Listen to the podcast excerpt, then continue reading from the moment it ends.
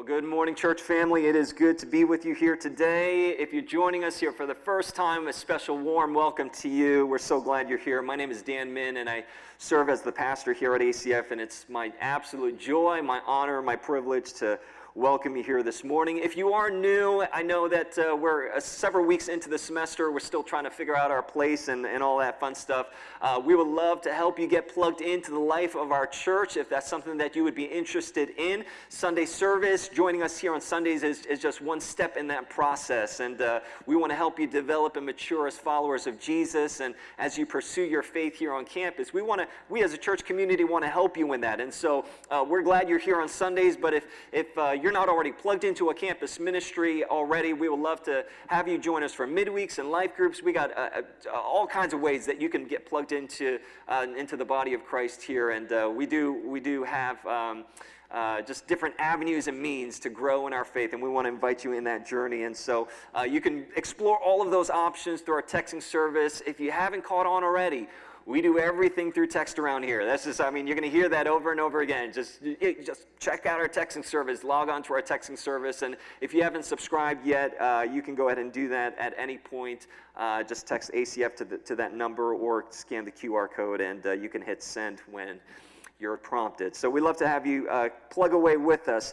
We're glad you're here today. I'm glad to be opening up God's Word with uh, you here this morning. Uh, if, if you've been journeying with us, if you've been with us since the start of the semester, we've been in this series called Rooted and Grounded rooted and grounded. In fact, if you have your Bibles, you can go ahead and open up just uh, for the moment and the time being to Ephesians chapter 2.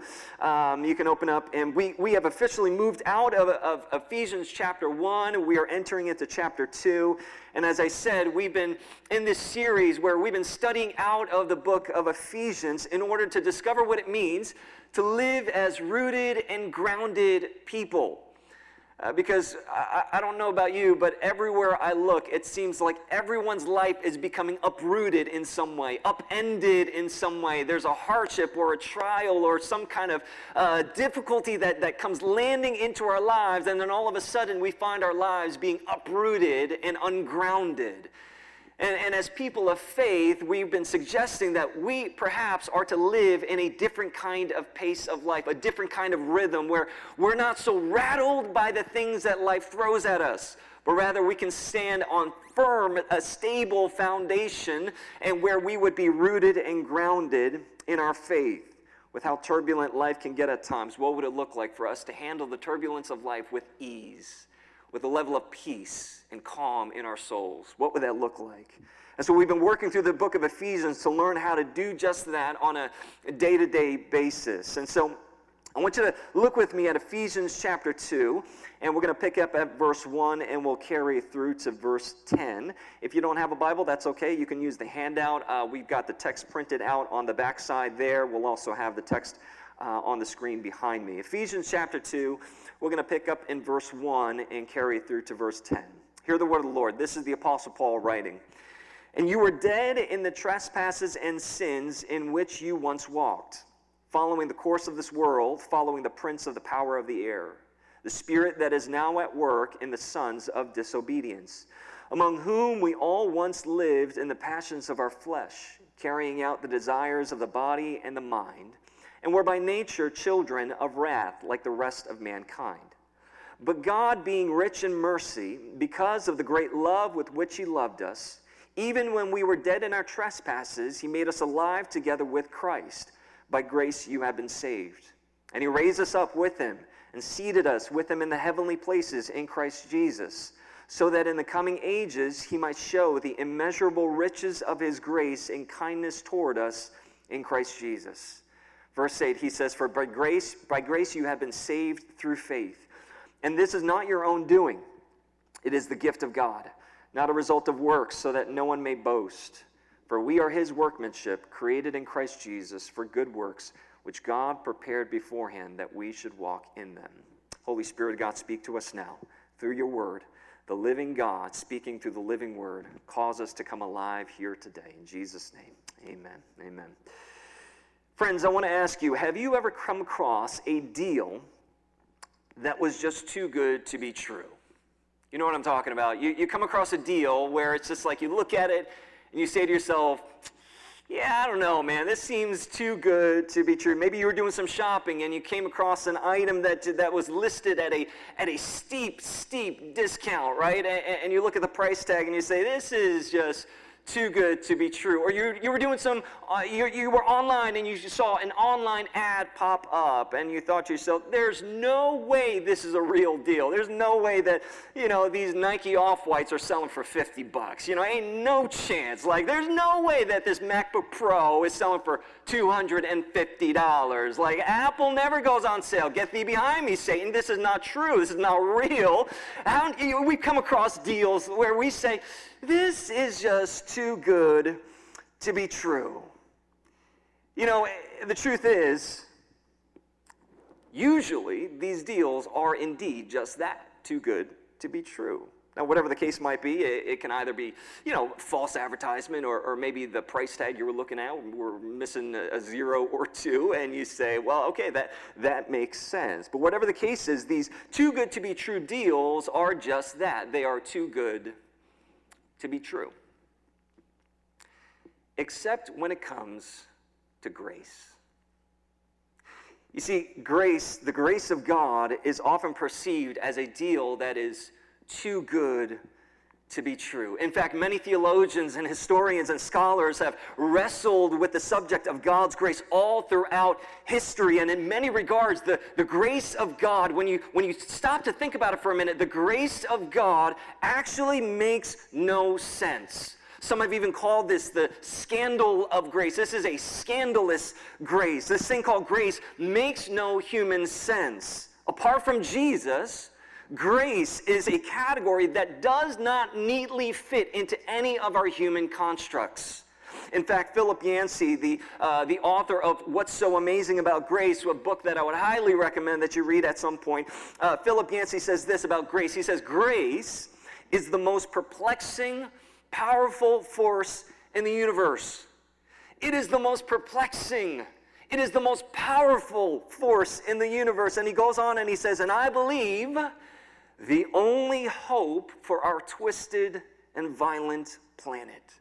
It's the most perplexing, powerful force in the universe, and yet it's the only thing that can actually save us. The grace of God can often seem to many like a deal that is too good to be true, and yet what we discover in today's passage is that it is actually entirely true. This is not false advertisement. This is not clickbait. This is not a, a price tag missing a, a couple of zeros. This is actually a real deal that we are invited into. This thing called grace that seems to make zero sense in our finite human understanding is the very hope that we root and ground ourselves in as people of faith.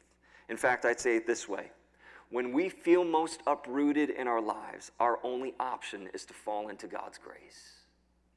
See, how, how, many times have we felt uprooted and ungrounded, and we feel like the ground that we're shaking on is just beginning to disintegrate and crumble right beneath us? We feel like falling, we feel like collapsing, we feel like crumbling, and to that I'd say, friend, fall, but make sure you fall into the grace of God. When we feel most uprooted in our lives, friends, hear me, our only option, our only option is to fall into God's grace. But hang on now, hang on. Let's just rewind just, just a few steps back. What in the world are we even talking about when we're talking about grace? Right? Like, what, what is this confounding thing that has, that, has, uh, that has left historians and scholars perplexed all throughout history? What is this thing called grace anyway? Well, Paul tells us in today's passage, but before he gets to the gospel of grace, the good news of what grace is, Paul plays a little game called worst case scenario. Plays a little game of worst case scenario. Quick, quick question. Any fans of the show This Is Us in the room? Yep, uh, all five of you. Awesome. Uh, you guys got to get on this. I mean, This Is Us is a show that that my wife and I watch religiously. I mean, we're all caught up and we we we watch it when it airs and all, all we watch together, we laugh together, we cry together, and it's a it's a spiritual moment okay it, it is a spiritual moment watching this is us now if you if you've never watched this is us no condemnation slight judgment, but no condemnation, okay? L- let, me, let me introduce to you two, real quickly, two characters in the story This Is Us. Their names are Randall and Beth Pearson. Randall and Beth are uh, they're married, and in their marriage, they hit various moments of struggles, uh, turmoil, hardships. They they hit different forks in the road where a, a difficult decision has to be made, and and in those moments, part of the way they process their struggles, part of the way they process their um, their uh, uh points of decision making, is through this little game that they call worst case scenario. And what they do is they take turns throwing out all possible worst case scenarios that could come about from this particular decision or this particular struggle. They lay out on the table all their fears, all their worries, all their anxieties, all their what ifs, what ifs, what if this, what if that. They lay it all out. And what they do is they walk through all of these pos- all possible worst case scenarios. And really the whole point of the exercise is, is, to, is to settle their minds and ease their minds to say, well, if we can walk through that, surely we can walk through through this, if we can walk through those worst case scenarios, maybe this struggle, maybe this decision is so weight, isn't so weighty after all.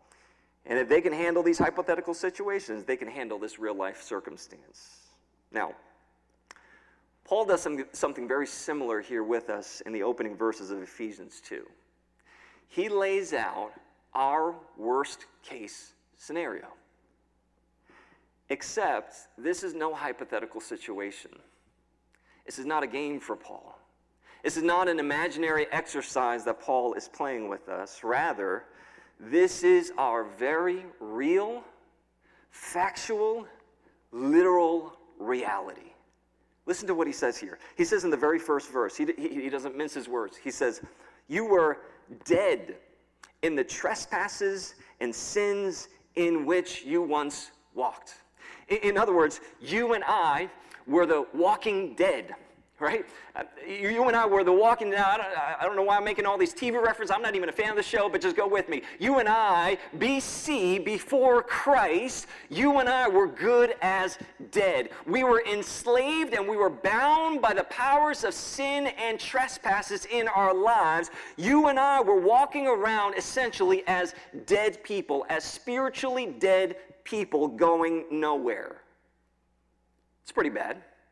I mean, it doesn't get much worse than you're dead, right? Like worst case, talk about worst case scenarios. But then he goes on, he says, hang on, you are following the course of this world, following the prince of the power of the air. Now, Paul here is referencing the enemy of our souls here. He's talking about Satan. Satan is referenced here as the prince of the power of the air. And so, listen, Paul is saying, without Christ, we were essentially governed and ruled by Satan himself.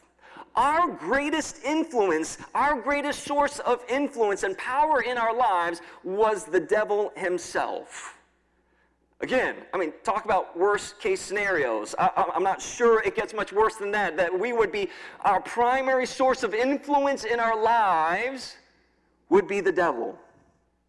But then Paul goes on and he says, okay, let, let, me, let, me, let me keep pulling on this thread just a little bit more. He goes on a little bit further and he says, We all once lived in the passions of our flesh, carrying out the desires of the body and the mind. Well, now, okay, now hang on, Paul.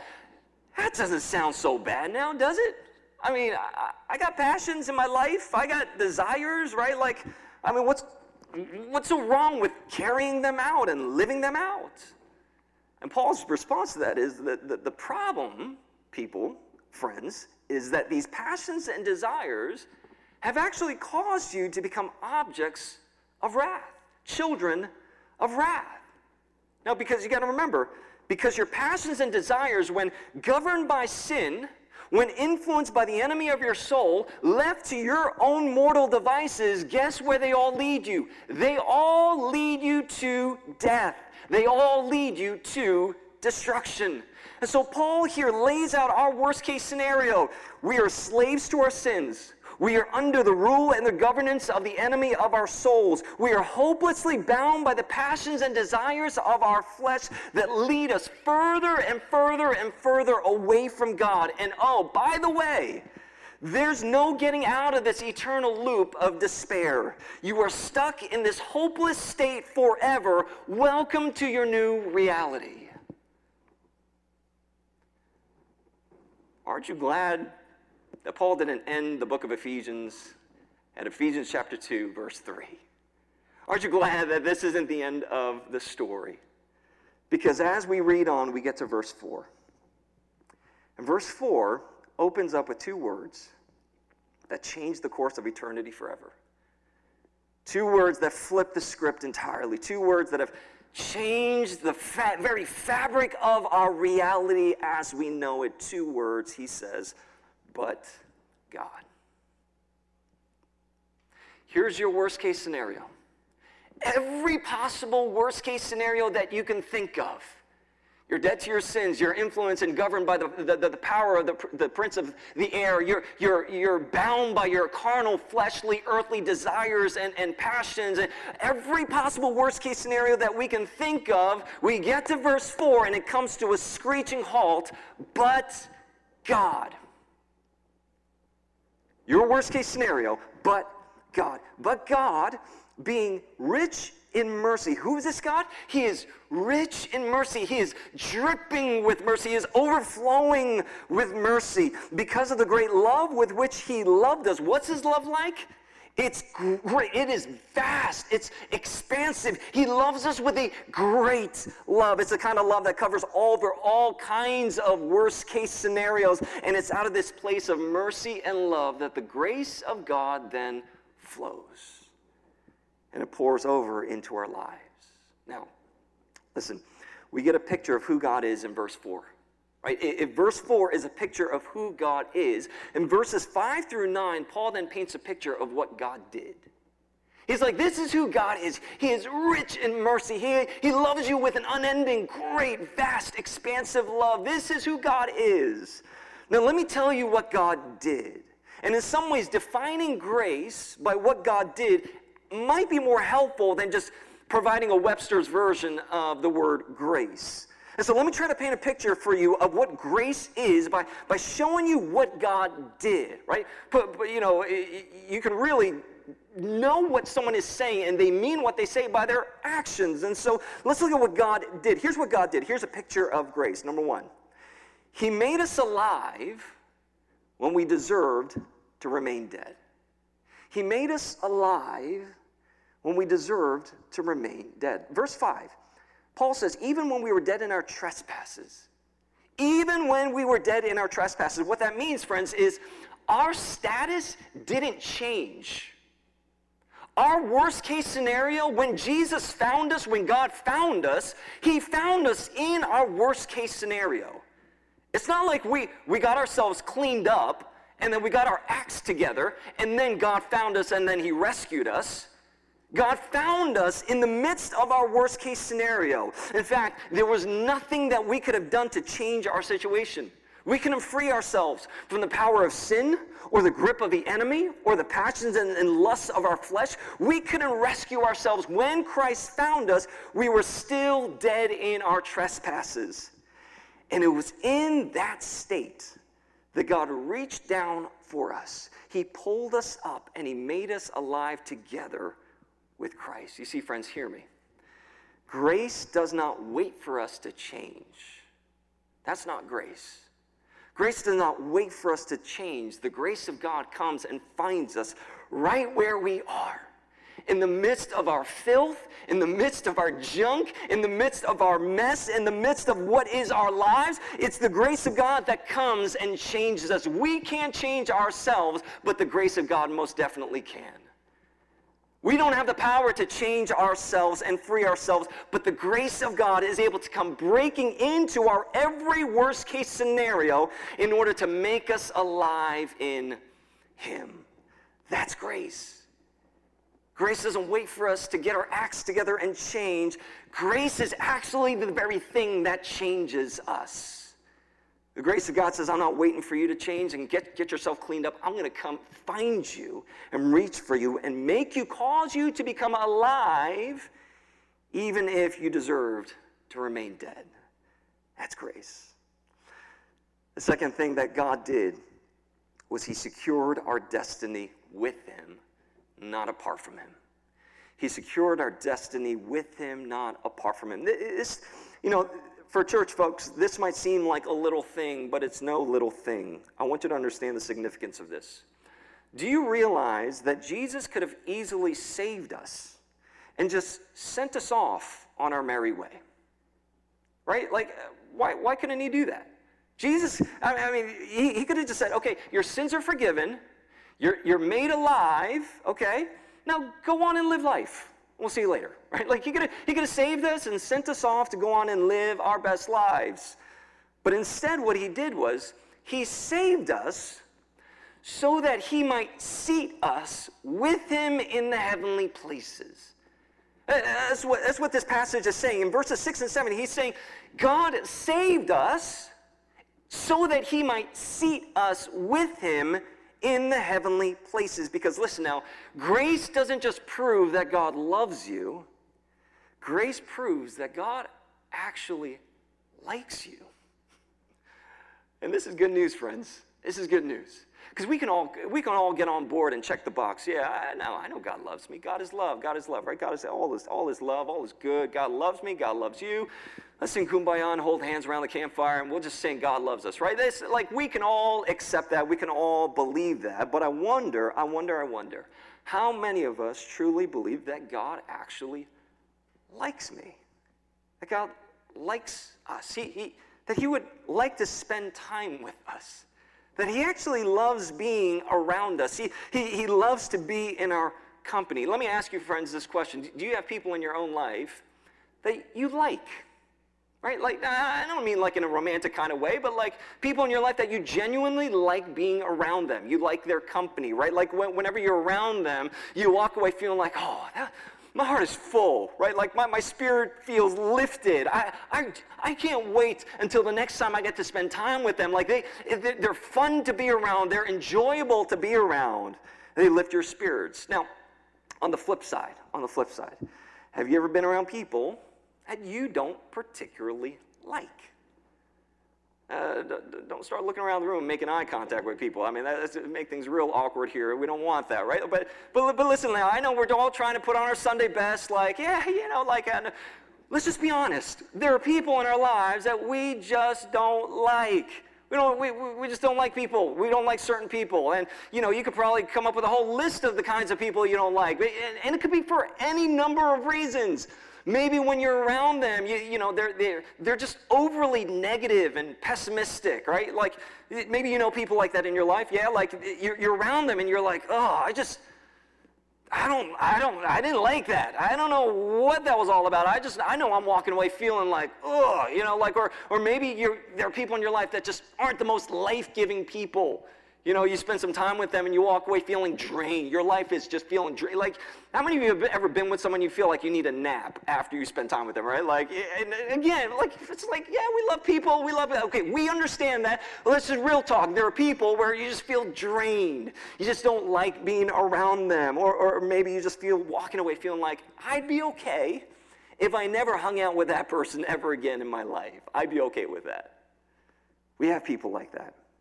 Now, Believe it or not, that's the way God should feel about you and me.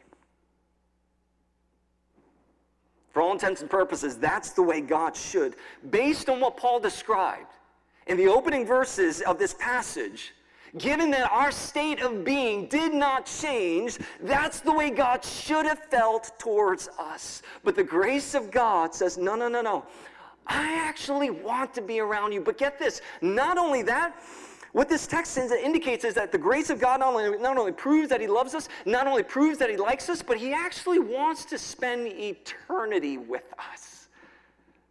I mean, that, that, that you realize that's a long time to spend with someone. Like, I, I know I, even the most positive, most life giving people, I hit a certain point where I'm like, okay, I'm good, I'm tapped out, I'm ready to go home, right? Like, God is saying, no, no, no. I like you to the point where I want to spend eternity, every moment of my being, every moment of your life and your eternity. I want it with you. That's how much I like you. I like being around you. I like your company. I like I like being together. God shows us that He likes us so much so that, that, that He would secure our destiny with Him and not apart from Him. That's grace. That's grace. Grace of God is not just that, oh, God loves us, amen, hallelujah, but the grace of God, the grace of God is, oh, God likes me. he, he thinks I'm, I'm pretty cool. He thinks I'm, I'm life giving to him. He actually enjoys being with me. So much so that he would secure my destiny with him and not apart from him. And lastly, we see that God saved us for free. God saved us for free. I, I mean, talk, talk, about deals that are too good to be true. This is, this is a powerful truth that Paul gives us. He, he says here in verse 8, he says, For by grace you have been saved through faith. For by grace you have been saved through faith. I mean, if you want a verse to ponder on this week, ponder on that one. For by grace you have been saved through faith. You ever wonder how someone gets saved? You ever, you ever wonder? I mean, like for me, I, I, I don't know what it is. I like peering into, into how things are made and how things are formed, how things come into being. You know, like, I, I, don't know, it's just like, it fascinates me how things are made. It goes from nothing to this thing that's like fully operating. It's like, oh, that's, that's pretty cool. You know, I, I don't know if your mind works the same way, you engineering type. Maybe, maybe you can understand that. Like, how, how does this work, right? Uh, think about this. How does someone become a Christian? How does someone get saved? Right? What's, what's that process like? You know, if someone came to you and said, what, what do I need to become a, what do I need to do to become a Christian? How would you respond to that? Well, friend, the way you become a Christian is, well, you work really hard to, to please God. You, you just you gotta you gotta work real hard. You know, like this is a this is an uphill battle. This this Christian life thing, it's an uphill climb, and uh, ultimately at the pinnacle at the top is the pleasure of God, that like God will be pleased with you if you climb this mountain. Well, how do you climb it? Well, you say no to things like sex, drugs, and alcohol. You stop using bad language. You clean up your language. You you might want to go through your Spotify account and uh, you know eliminate any explicit songs. I don't know, like maybe uh, you know take out that playlist, take out that playlist, and um, oh, oh you, you also you know you know, those parties that you like to go to, you might want to stay out of those. In fact, just replace those with church activities. Just go to church. Every time you want to go to a party, just go to church. Go to church function, go to a church activity. You know, in fact, you actually get bonus credits, did you know, when you give an offering, when you join a small group, when you join a Bible study, you, you actually get bonus credit. God gives you extra stars for that. Oh, and when you serve in the church, oh man, you're like at an upper tier, like eh, eh, tier A level there. I mean, we're, we're talking a different level there. And you keep doing that for the rest of your life. And just maybe, just maybe, God might be happy with all of your good efforts and deeds. And as a result, He might reward you with a one way ticket to heaven at some point and that's how you get saved. What do you say? You want to become a Christian? Right? I, I, I, mean, I don't know if anyone has heard that speech before. I don't know if anyone has heard that sort of gospel presentation. I certainly hope not. I hope that's nowhere near a gospel presentation that you've heard because that is not how you get saved. The process is actually way simpler, believe it or not. All you have to do to get saved is believe and receive. Believe and receive. That, that is all you have to do to get saved, to become a Christian. All you have to do is believe and receive. You see, friends, this is why people say, How does this make sense? How does the grace of God make sense? That all we would have to do that, that, that, all we would have to do on our part is simply believe and receive, for by grace you have been saved through faith.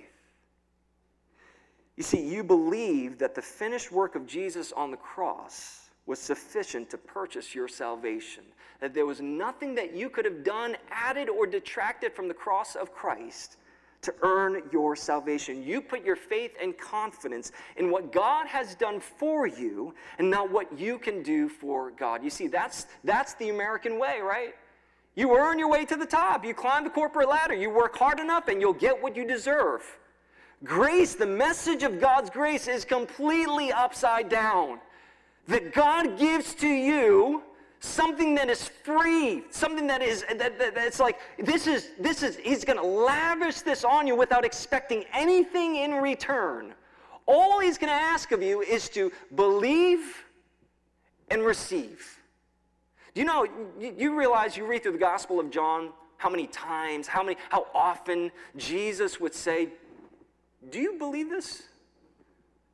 He would be going around and preaching to people and performing all kinds of miracles and preaching about the kingdom of God. And he will say, he'd say, guys, do you believe this? Do you, do you believe this? See, all God asks of us, all God sees, and, and all that He wants from us is, hey, people of God, do you believe that I have done this for you, but not just believe cognitively, but receive with your heart the finished work of Jesus, this free gift of salvation? Do you receive? Do you receive this free gift? And Paul goes on as to debunk any further myths about how someone gets saved. He says, Listen, this is not your own doing, it is the gift of God not a result of work, so that no one may boast. Friends, grace is God doing for us what we can never do for ourselves. Grace is God doing for us what we could never do for ourselves. And our only response to the work of God is to believe and receive. Believe and receive. Receive the free gift of God that He graciously offers us. He saved us for free. Let me just quickly clarify it's free for us. It wasn't free for him. It cost God everything to save us. It cost God everything to do for us what we can never do for ourselves. That's grace. That's grace. We are saved by grace through faith. Church, I wonder are you seeing now that when we feel most uprooted in our lives, our only option is to fall into God's grace? Our only option is to fall into God's grace. In those moments in our lives when we feel most overwhelmed, in those moments of our lives when we feel anxiety taking over us, those moments when uh, we are struggling to get by, the best thing we can do is to fall, but fall into God's grace. And listen, if God is able to make us alive when we deserve to remain dead, if God is able to secure our destiny with Him for all of eternity, if God is able to save us and redeem us, don't you think He can catch us when we fall? Don't you think that we have a God who will be able to catch us by His grace when we fall? Every single day, that's what He does with our lives. That's why the Bible says His mercies are new every morning. That's a reminder that we need His mercy and grace every morning. Therefore, He makes His mercy and grace available to us every single morning. When we feel most uprooted, when we feel like falling, God is more than able to catch us every single time. For His mercies and grace are new for us every single day. See, that's the whole point of grace. And so today, church family, I want to encourage you to fall. fall. Let's fall into God's grace and let, let Him cover us. Let Him bathe us. Let Him wash over us with the immeasurable riches of His grace and kindness towards us in Christ Jesus. Holy Spirit of God, here this morning, I want to ask that you would move upon our hearts, move upon our souls. Would you come and do what only you can do?